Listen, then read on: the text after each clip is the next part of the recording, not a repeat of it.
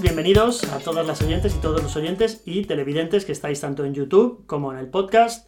Eh, bienvenidos a una nueva conversación en el Cenador, en esta nueva temporada, tercera temporada, donde los temas, como ya sabéis, si habéis visto los dos capítulos anteriores, se aleja un poco del mundo del arte y de los artistas de Bustar Viejo, no porque no me interese, seguirán viniendo, sino porque en esta tercera temporada mm, yo tenía necesidad de ampliar un poco la temática a otros temas de interés. Yo, como os he comentado en las entrevistas anteriores, ¿de interés para quién? Pues en principio para mí, ya que hago yo todo el esfuerzo, pero son temas que he comentado por ahí y que, y que tienen interés. De hecho, esta entrevista nace de una charla en Bailanderas, un bar y, centro cultural que hay aquí en la plaza, eh, que organizan todos los viernes unas charlas, ellas llaman las charlas TED en Bustar Viejo, donde yo tuve la suerte de estar invitado, probablemente una noche que se había quedado un hueco, alguien había fallado y me, llamarían a mí. Eh, pero otro día, donde ya vino la gente importante que habla de cosas que solo se hablan ahí, vino Raquel. Raquel fue a hablar allí de apicultura y de abejas desde un punto de vista nuevo que ella está investigando, que está, que está estudiando, que ahora nos va a hablar de ello. Y yo dije, ostras, abejas me encantan. Y me encantan, yo no sé si eh, tú conoces un, centro de interpretación de, las abejas, en realidad no es de la apicultura, que está en Candelera, creo, en Ávila. Ah, pero sí. Allí hay un, es un, señor, ¿no? Un señor, sí. Que, tiene una casa por ahí, que no tiene colmenas dentro. Tiene colmenas dentro, exacto, sí. Entonces yo mm. fui con mi mujer y con mi hija, una cosa como, venga, para entretener a mi hija una mañana que estoy por allí de vacaciones, pues el centro de, venga, esto puede ser curioso. El centro no es muy espectacular, pero el contenido sí me pareció espectacular. No solamente las, las fotografías, sino el tipo este que está allí, cómo lo cuenta, o sea, que te enamoras de las abejas y te enamoras de, de, todo lo que tiene que ver con, con el mundo de, la, de las abejas. Y, y, luego allí tiene una, una, colmena natural, en una especie de cuartito cerrado que tiene salida al, al, a la calle, pero no tienen salida a donde están las, las clases o las, las charlas, ¿no? Sí. Y te mete, ¿no? Te deja meterte ahí para que veas que las abejas no son, o sea, te rompe la cabeza el tipo con respecto a las abejas. Entonces yo salí de allí fascinado y enamorado. ¿Y el ruido? El ruido, el olor, eh, la sensación, la adrenalina que sientes al estar ahí, la, la, sensación de, de, esas veces que yo lo, he tenido más, más desde que vivo en Bustar Viejo, pero alguna vez más lo había tenido, del el estar en, contacto puro con la naturaleza. O sea, ahí hay naturaleza pura, hay una naturaleza que te hace sentir pequeño, que te hace sentir parte de, que te hace sentir, no sé, una cosa que no había, se me pone el pelo de punta, que no había sentido nunca. Porque no es miedo realmente, es una especie de, de, vulnerabilidad y de, y de pequeñez, o por lo menos es lo que yo sentí. Que esos animales tan pequeños te hagan sentir así, ¿no? Entonces yo salí de allí enamorado. Y cuando oí todo de tu charla dije, quiero ir. Luego no pude ir por temas de, la vida, pero enseguida dije... por la niña, ¿no? Fue por la niña. Por la niña, porque, bueno, uno acaba muy cansado. es que fue, era tarde, era tarde. Era tarde, Son, charlas para solteros. Pero, pero bueno, yo he ido a alguna y esa me la perdí, tenía muchas ganas. Y entonces por eso te dije, oye, vente, tal, no sé qué. Ya estás aquí, muchísimas gracias, Raquel Fernández. Sí. Pero fijaros que me ha dicho que todo el mundo la conoce como Raquel Abejas o Raquel Miel. O sea, cuando dedicas tu vida a algo, ¿no? Que te, ya está en, en tu nombre, en tu nombre social, ¿no? Em, eh, eh, tú tienes una historia con las abejas. No quiero decir apicultora porque luego tú me has dicho. no te quiero decir apicultora porque no quiero meter la pata. Soy em, cuidadora. Cuidadora, qué bonito. Entonces, a mí me gustaría un poco que, nos contaras un poco tu historia de cómo llegas a Bustar Viejo y cómo llegas a las abejas. Bueno, yo por la zona llevo ya mucho tiempo llevo ya más de 20 años en Navalafuente. Estuve 11 años, que fue donde empezó todo el proyecto con las colmenas. Lo que pasa es que mis hijos siempre han estado viniendo a este colegio. ¿Sabes? Entonces yo siempre, mis abuelos vivían aquí en, en Bustar Viejo. Entonces siempre hemos tenido mucha relación. Pero hace como 6 años o 7 que ya me vine a vivir a Bustar Viejo. Pero fue justo como al principio del final de mi empresa apícola. ¿Sabes? Y como ha sido como el puente entre una manera de ver la apicultura y de ver a la colmena a, otra totalmente diferente, ¿no? Una manera de apicultura y de negocio, de explotación de la abeja, a una manera de qué es lo que tú necesitas para ser feliz, para estar sana y vamos a, empezar a, tratarnos con cuidado, con mimo y con delicadeza. ¿No? ¿Y, y, cuándo es la primera vez que tú dices, venga, las abejas, voy a ver? ¿O, o estudiaste esto o te llegó? No, te no, llegó? yo no lo estudié. Hombre, en mi casa siempre ha habido colmenas. Yo recuerdo de pequeña a mi abuelo, que es de Lugo, de una aldea, que tenía su casa, además eran de estas a dos aguas, que parecían un chalet casi, que tenía ahí su casita de, de abejas al lado del huerto y que jugábamos por allí, que nunca... O sea, siempre ha habido una pequeña relación. Antiguamente la apicultura hay cierta gente profesional de toda la vida, pero la apicultura en España era como un acceso más en la granja, ¿sabes? Todo el mundo tenía sus tres o cuatro colmenitas ¿Ah, sí? para tener su miel. No todo el mundo, pero sí mucha gente. O los curas, los curas, los profesores, gente así con más cultura eran los que se dedicaban un poco a la apicultura, ¿no? Pero en los 80, a finales de los 70, principios de los 80, llegó la barroa, que es un parásito, que siempre lo ha tenido la abeja, pero este tema de la globalización a la abeja le ha, tenido, le ha traído muchos problemas adquiridos. Uno de ellos es la barroa, la destructor, que es una barroa que viene de Asia. El nombre es terrible. Muy- sí, el nombre ya pero Dios. Madre mía. Entonces ahí, mm, por falta de tratamientos y por falta de, de recursos, se acabó mucho con la pequeña apicultura. Con esa pequeña apicultura que había. Entonces se quedaron los profesionales, un poco, ¿no? El, pequeño apicultor fue desapareciendo porque la abeja se moría y no se sabía bien por qué y no había tratamientos. Eso es un problema que tenemos con la abeja, la falta de investigación. Como no es un medio ganadero que dé mucho dinero, aunque sí está muy bien visto, que desaparece, qué tal, pero realmente no da mucho dinero. No somos muchos los que nos dedicamos a ellos. No tenemos ni antibióticos ni tratamientos para en- diferentes enfermedades. Eh, aquí al lado, no en Busto Viejo, pero sí en La Cabrera, hay una, una montaña que es el pico de la miel. Hmm. Yo cuando pregunté me dijeron que es porque por la cantidad de colmenas que había. Eso, eh, ¿sabes? Eso es Pero esos son transhumantes. Esos son transhumantes. El transhumante lleva muchos, mucho tiempo. El transhumante es un profesional que le echo yo mucho de menos estos tres últimos años de pandemia. Porque el transhumante tiene muchos problemas, te trae muchas historias, es muy escandaloso, te viene con 100 colmenas, te, te roban a las tuyas, te quitan comida, te- pero trae una riqueza de enjambres. ¿Qué es un transhumante? El transhumante es, eh, son apicultores profesionales que suelen tener una media de 1000 colmenas, de 600 a 3000 colmenas, y se recorren España de sur a norte, eh, cogiendo las diferentes polinizaciones con las colmenas. Eso conlleva una serie de, de problemas de estrés de la abeja, o sea, conlleva muchos problemas, pero es el profesional que tenemos actualmente en España. Y y es una vida muy dura y muy feriante muchas veces, ¿sabes? Entonces, mm, hay cosas que se deberían de hacer mejor, pero mm, yo, según mi punto de vista, no tiene que desaparecer. Tenemos que adaptarnos. ¿sabes? Porque da problemas de que se sitúan en zonas en las que estamos los estantes, entonces la convivencia es muy dura, pero en España donde pongas una colmena da miel. ¿Sí? Si nosotros distribuimos bien el espacio, en verano ellos pueden estar más arriba, en- eh, podríamos estar todos. Cuando hablas de colmenas, eh, hablas de estas De cajas, caja. de estas cajas cuadradas que hemos visto a veces en las películas o que alguna vez Sí. nos hemos encontrado abandonada en, en mitad de un campo. Es esa caja cuadrada de de la que se sacan, de la Mm. que se sacan como unas Sí, láminas. yo cuando hablo de colmena hablo de eso. Ah, vale, vale. Hablo de eso. No de la colmena natural que puede haber en un árbol o en, un, No. o en un- una roca. O... Eso luego hablaremos de ellas. Vale, si vale, quieres, pero no, no. Cuando yo hablo de colmena ahora mismo estoy hablando de la caja. Fenomenal. Eh, antes de nada, eh, que tú, tú lo, lo tienes muy claro, pero para los, las Sí. personas que nos están viendo y nos están oyendo, Dime, dime. eh, ¿cuál es la...? Yo, yo por, como fui al centro de esta interpretación, lo, más o menos lo, lo sé, pero ¿cuál es la importancia de la abeja? ¿Por qué tanto se habla de la abeja? ¿Solo por la miel? ¿O por, qué se, por, qué se, por qué este universo de la abeja? ¿Cuál es la función de la abeja en, en- en la naturaleza y por qué es tan importante? La polinización. La polinización. Lo que poliniza la abeja mielífera supera mucho a otros polinizadores. En, en bastante. La cantidad que poliniza en un solo día supera muchísimo.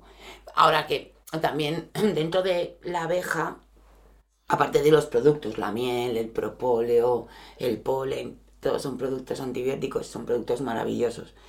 Pero aparte de eso, el, el- a nivel medioambiental, la importancia que tiene es la polinización, que a través de ella ha, pasado un poco también a todos los demás polinizadores, que ahora nos estamos dando- cuenta de que no solamente está desapareciendo la abeja. O sea, no, el abejorro, mogollón de tipos de abejas silvestres, o sea, el polinizador en sí está desapareciendo y cada vez se nota más. Y aquí en Bustar Viejo te lo dicen mucho con los huertos, se nota mucho.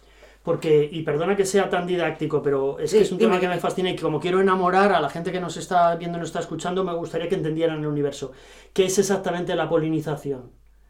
¿Qué, qué- qué es, eh, porque dices los huertos, ¿por qué es tan importante esa polinización? Y ya sé que son preguntas muy básicas y te pido disculpas, pero para que la gente entienda la importancia de cuidar a las abejas, que entiendan muy bien la polinización. O sea, sin polinización no La crecerían los polinización es la reproducción De de las- las... plantas. Entonces, lo que está visto es que, por ejemplo, de hecho, muchas veces a nosotros los plásticos de Almería, Sí. ¿no?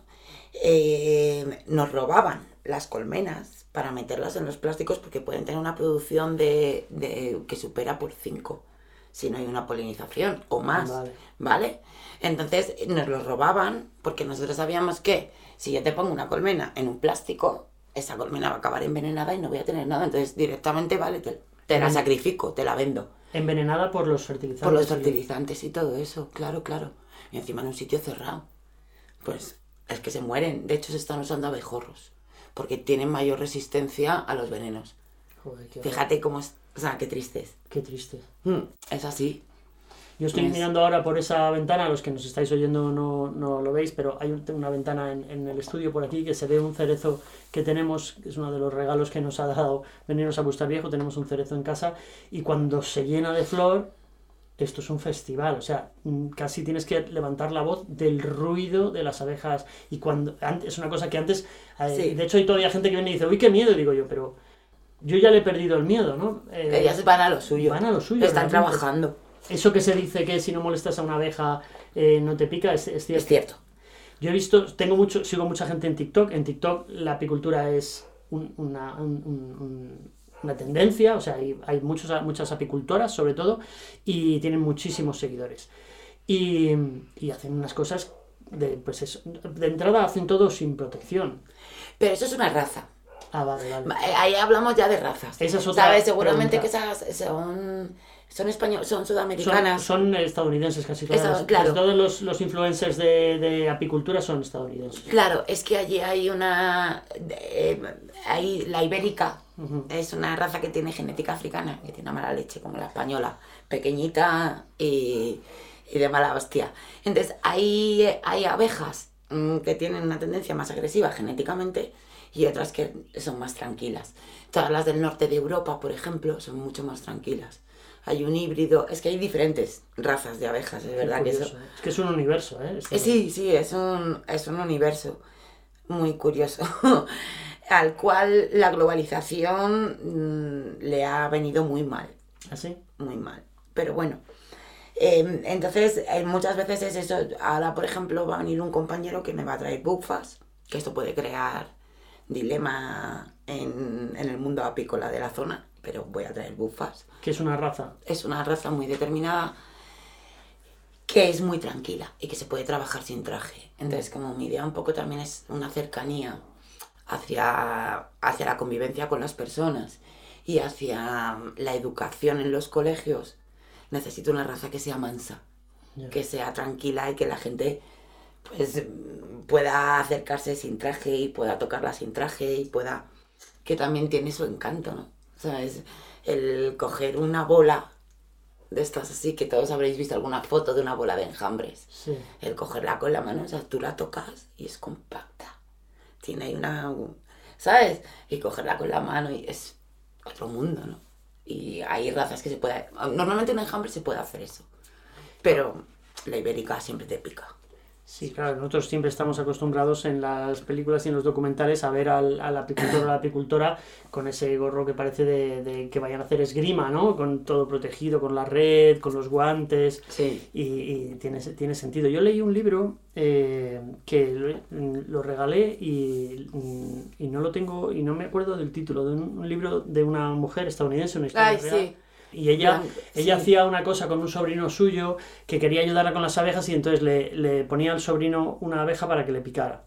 y entonces al día siguiente le ponía dos, y al día siguiente le ponía tres, y entonces cuando ya le habían picado así de forma progresiva, ese es un libro maravilloso, a ver si me acuerdo el título y te, lo digo. Entonces el sobrino, de alguna manera, poco a poco, quedaba inmunizado a, al veneno, no sé si es veneno. El veneno es apiterapia. Aquí tenemos en, en Viejo tenemos. ¿no? La artrosis. Ah, en Viejo tenemos a Rafa, que es un gran apiterapeuta. Eh, con él yo siempre he tenido... Es un antiinflamatorio natural, de alguna manera. Sí, sí. Yo, por ejemplo, cuando tengo lesiones, hay como dos maneras de tratar. En plan acupuntura china, en ciertos puntos energéticos, y directamente sobre el dolor. Tengo dolor en la muñeca y por donde me duele en el punto de tal, hago paca, el cuello, yo sufro mucho del cuello, ¿sabes? Entonces me picaban ciertos... No es que te quite la lesión, pero sí te quita ibuprofeno, por así decirlo, ¿sabes? Yo, mi hermana es fisio, mi hermana era Raquel hasta el jueves, no te puedo ver. Cuatro días con este, espérate, me cogía cuatro abejitas, pa, pa, pa. Y iba con mi lesión, pero me había quitado ibuprofeno. Yo he eh, tenido gente que me compraba abejas, a lo mejor mensualmente 100, ciento y pico, para picarse y poder funcionar. Qué maravilla. Yo espero que las personas que nos están viendo y nos están escuchando estén flipando tanto como yo con, yo ya conocí algunas de estas cosas, pero muchas las estoy aprendiendo hoy.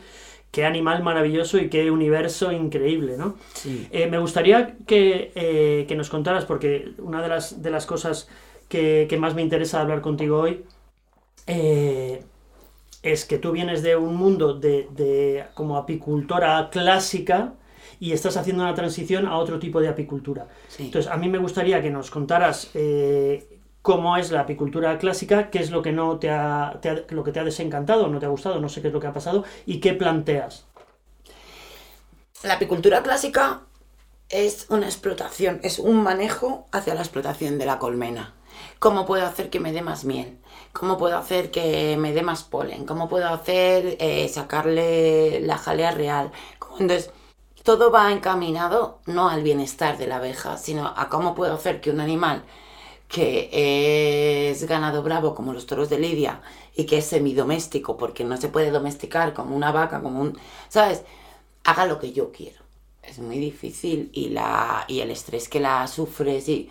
O sea, quiero que me haga más miel, pues la pongo más cajas, pues la estoy alimentando y la incentivo con agua con azúcar, que eso la da cagalera, las da problemas de inmunología, las da problemas de salud, porque la abeja es muy difícil de alimentar artificialmente. Es muy complicada mm. de alimentar. De hecho, yo en mi proyecto de ahora tengo ese dilema, porque quiero sacar colmenas muy pequeñas para el invierno y que la gente me las vaya manteniendo hasta la primavera. Pero el tema de alimentación es muy complicado. Con el polen, el polen es bestial. El polen las arrancamos unas cestillas que llevan detrás, el polen es su proteína.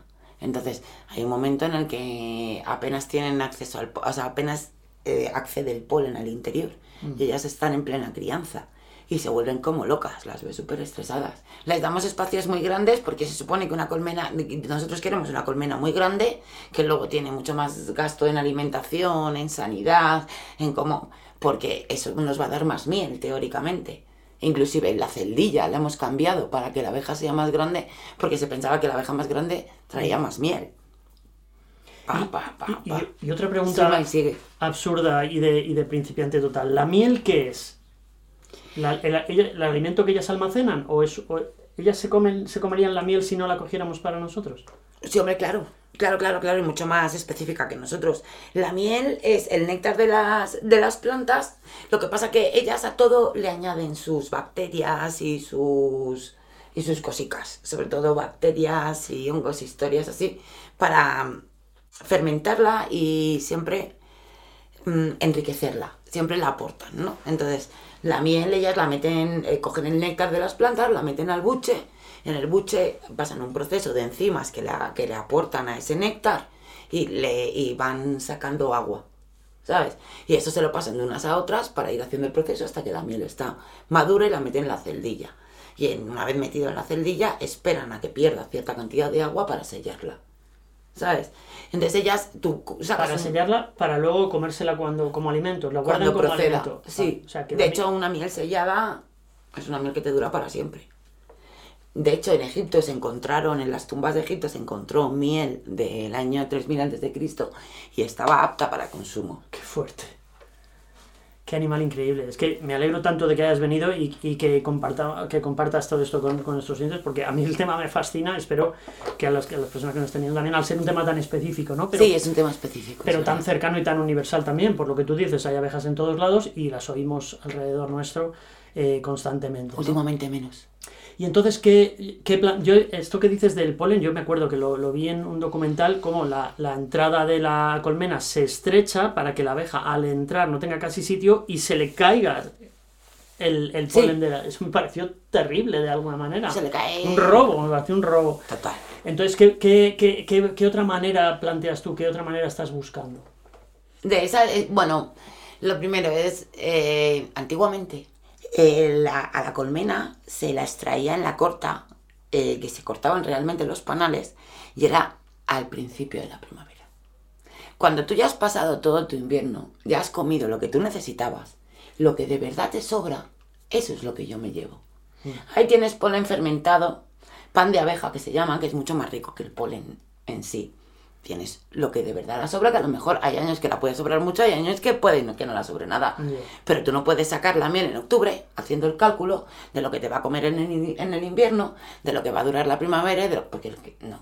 Entonces, ¿qué pasa? Que muchas veces sacas la miel en octubre y en noviembre y diciembre estás alimentando. Entonces, claro, luego hay muchas mortandad en invierno, claro, normal. Sí, están comiendo agua con azúcar, no están comiendo su miel. Ellas la miel la guardan, o sea, tú sacas un cuadro de miel, de entero así de miel, y lo pones a trasluz y puedes ir viendo las diferentes mieles de los diferentes colores. Ellas no mezclan la miel, ellas no, ellas separan, eh, es más, cuando van a- a una flor, van a una flor. Y a lo mejor se tiran una semana sacando miel de esa flor y luego van a otra. O sea, son como monoflorales, digo, ¿no? Como que van, se dedican a un tema, sacan ese tema y luego vamos a otro. Entonces muchas veces eligen floraciones, ¿sabes? Esta aporta más, este año viene buena, pues vamos a, a, a esta y la zarza la dejamos, por ejemplo, o la que es más secundaria y no tiene tanto... Entonces ellas lo guardan por separado. Y esto es, esto es mío, ¿no? Pero yo creo que ellas lo consumen según sus aportes. Quiero decir, había un señor mayor, un apicultor muy mayor, que decía que debemos de tomar la miel de nuestra zona. Porque la miel de nuestra zona está hecha de las plantas de nuestra zona que son las que solucionan las enfermedades que solemos tener en la zona. ¿Me entiendes? Entonces, yo creo que ellas utilizan la miel de la misma manera, como, como medicina. Es antibacteriana, aparte de aporte alimenticio. ¿Sabes? Es, hace mucho frío, pues vamos a tomar esta miel de, de encina, que es buena para el frío. Que, ay, que nos vamos a catarrar, vamos a coger la de romero. Yo me las imagino un poco así, ¿sabes? Aunque parezca, pero me las imagino un poco así. Entonces, déjalas, déjalas su miel, déjalas sus cosas y, y cuando ya terminen su proceso y empiecen a meter miel y tú veas que ya, pues por un lado las estás quitando panales viejos para que es un, es un ejercicio de higiene, digamos, el que le haces y por otro lado te estás llevando lo que de verdad les sobra. No las estás robando ni te las juegas a que se mueran. Ni... Ese, ese sería, por ejemplo, un poco mi, mi proceso, ¿no? Y es, Ahora. y es, claro, esto, eh, si, si no quieres que sea un hobby, si quieres que sea un- una profesión, claro, eso puede ser eso, que hay un año que tengas muy poquita miel. No podrá ser nunca una profesión... Claro, es algo- pero es que yo ya, quiero decir, eh, yo paso a ser cuidadora de abejas, no explotadora de abejas. ¿Sabes? Entonces yo no puedo pensar en sacarle beneficio a las abejas. Yo tengo que pensar en cómo ellas van a estar bien, cuál es su bienestar. No hay una ley de bienestar animal para las abejas. Costado, y si hay algo, ha costado 40 años que haya una para los perros, imagínate para... y si hay algo es de para que no se muera. O sea, la puedes tener cerrada 48 horas máximo porque es que si no se la palma. Claro, normal. ¿Sabes? De supervivencia total. Había un, un, un depredador, aparte del parásito este destructor horrible, había un- una abeja africana o La algo. avispa. La avispa. La avispa asiática. Esa no está. está aquí. Esa está en el norte. Eh, aquí no se acaba de adaptar por el cambio tan radical que tenemos. Pero por Galicia y por ahí está dando mucha guerra. Aquí tenemos una que es, que es nuestra, que es la crabro, que está en los robledales mucho, le gusta mucho el bosque. Y esa hace pupa. Esa en septiembre, a finales de agosto, principios de septiembre y octubre, que está ya en su momento máximo y la abeja está ya preparándose para el invierno, le hace daño. Porque se pone ahí en la puerta, las, las caza al vuelo, se las come, se las lleva de proteína. Pero bueno, no es tan, tan, tan destructora como la, la asiática. Yo creo que, que estamos dejando muy claro, primero, la importancia de la abeja a nivel desarrollo humano. O sea, incluso para el ser humano, siendo egoístas. Es decir, es que hay que cuidarla porque para el ser humano es fundamental. Eh, la inteligencia Sí. de estos animales, que por lo que estás diciendo es como casi como Sí, un sí. delfín. O sea, es una inteligencia, no, no sé si como un primate, pero desde luego de una inteligencia mucho mayor de lo que yo pensaba. mucho más complicada porque la inteligencia es el todo. O sea, hay que aprender a ver a las abejas como células de un todo que es la colmena. O sea, una abeja por sí sola no es nada, una reina por sí sola no es nada. Es una colmena la que tiene una vibración, la que tiene una actitud, la que tiene esperanza de vida, la que lucha y la que tiene una memoria. ¿eh? Que eso es una cosa que no se sabe muy bien, pero la abeja tiene memoria y tiene una memoria muy potente que pasa de generación en generación. Tiene una memoria brutal. ¿Cuánto- ¿Cuál es la expectativa de vida de, de una abeja? ¿Cuánto vive una abeja? Depende. La de verano te vive un mes, la de invierno te vive tres, seis meses. Ay, pensaba que vivían más, no sé por qué.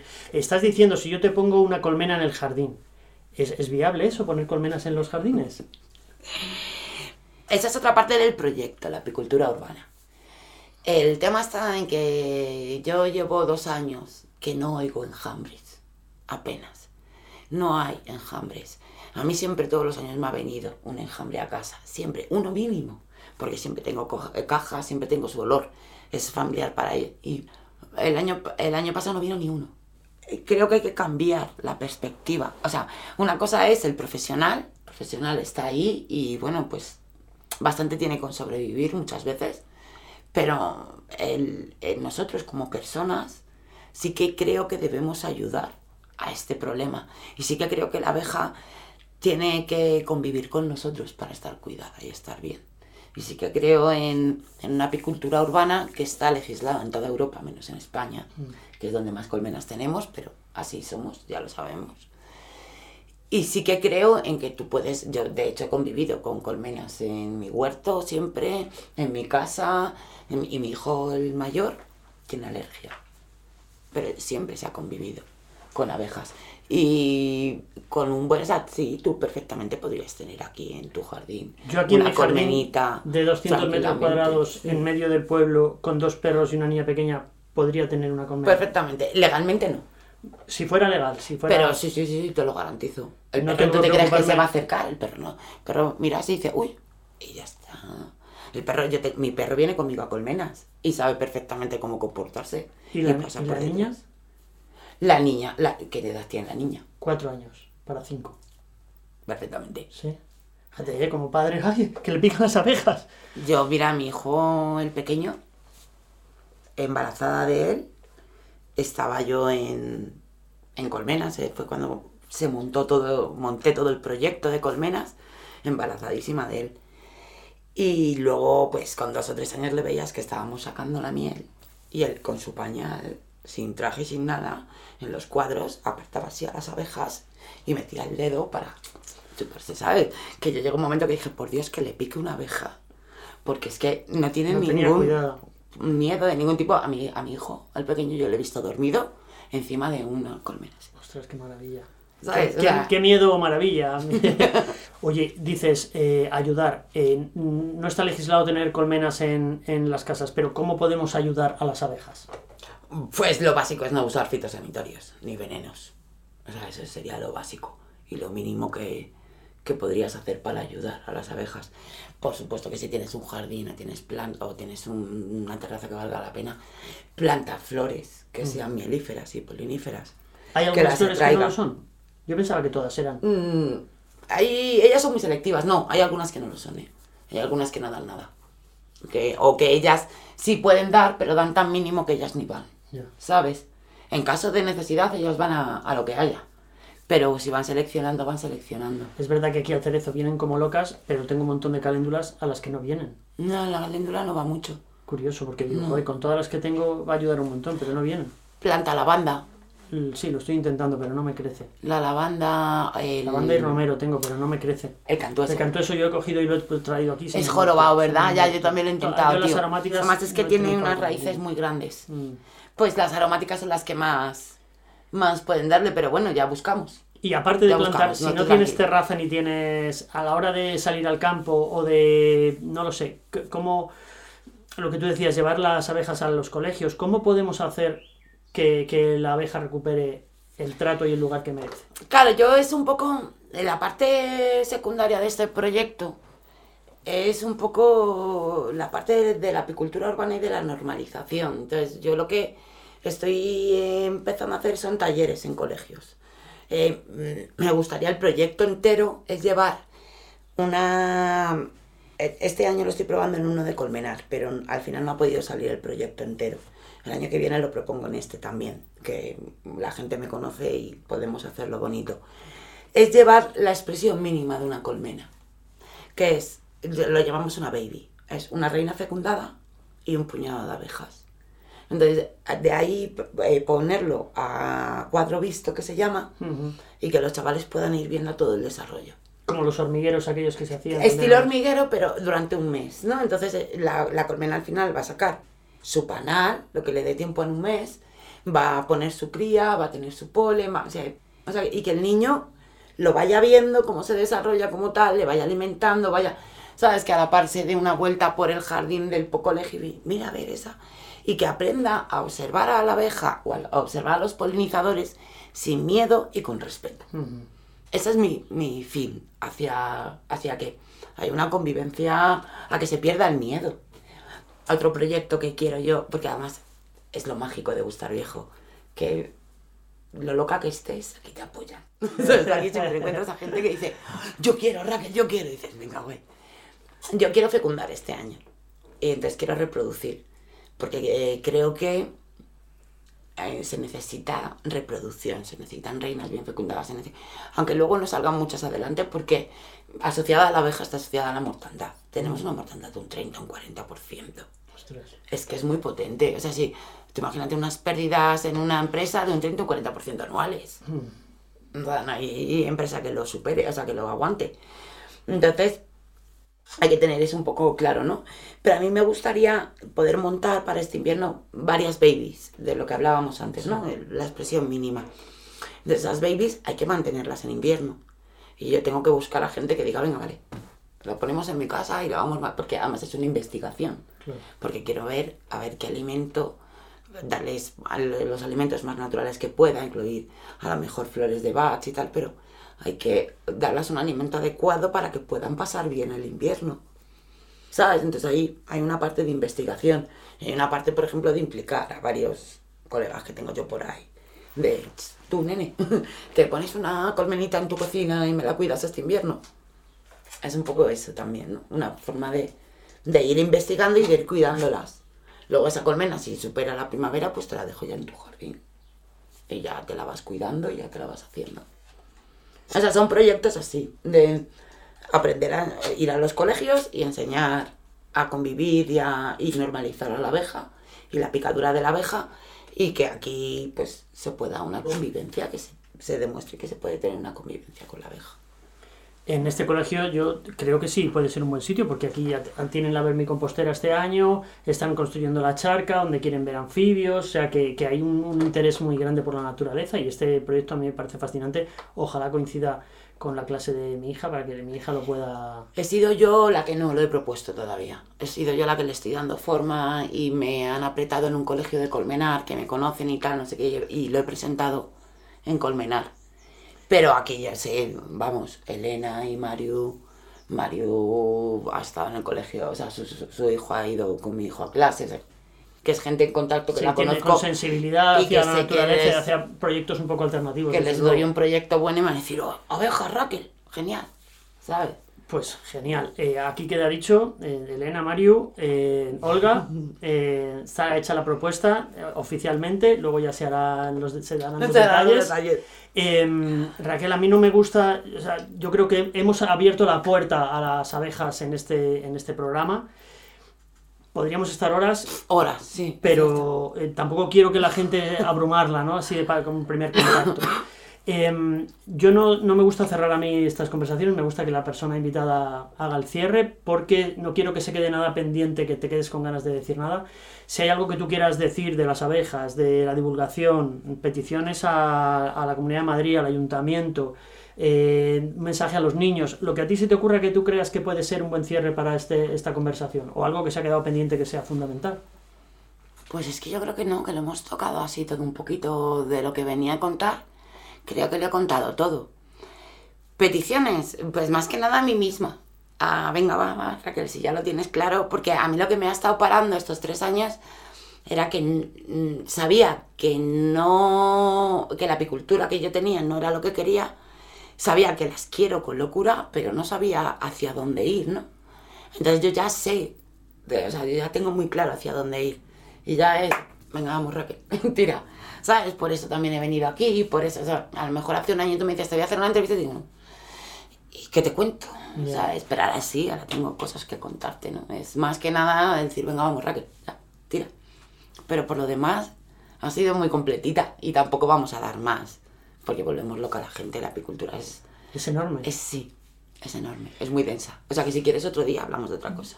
In- invitadísima estás, yo por mí fenomenal. Lo que podemos hacer es, eh, ahora que empiezas un nuevo proyecto, cuando tengas algunos resultados, alguna, alguna experiencia que, que digas, mira, merece la pena comentarla porque ha sido un éxito o porque por ahí no va la cosa, eh, la traemos aquí la...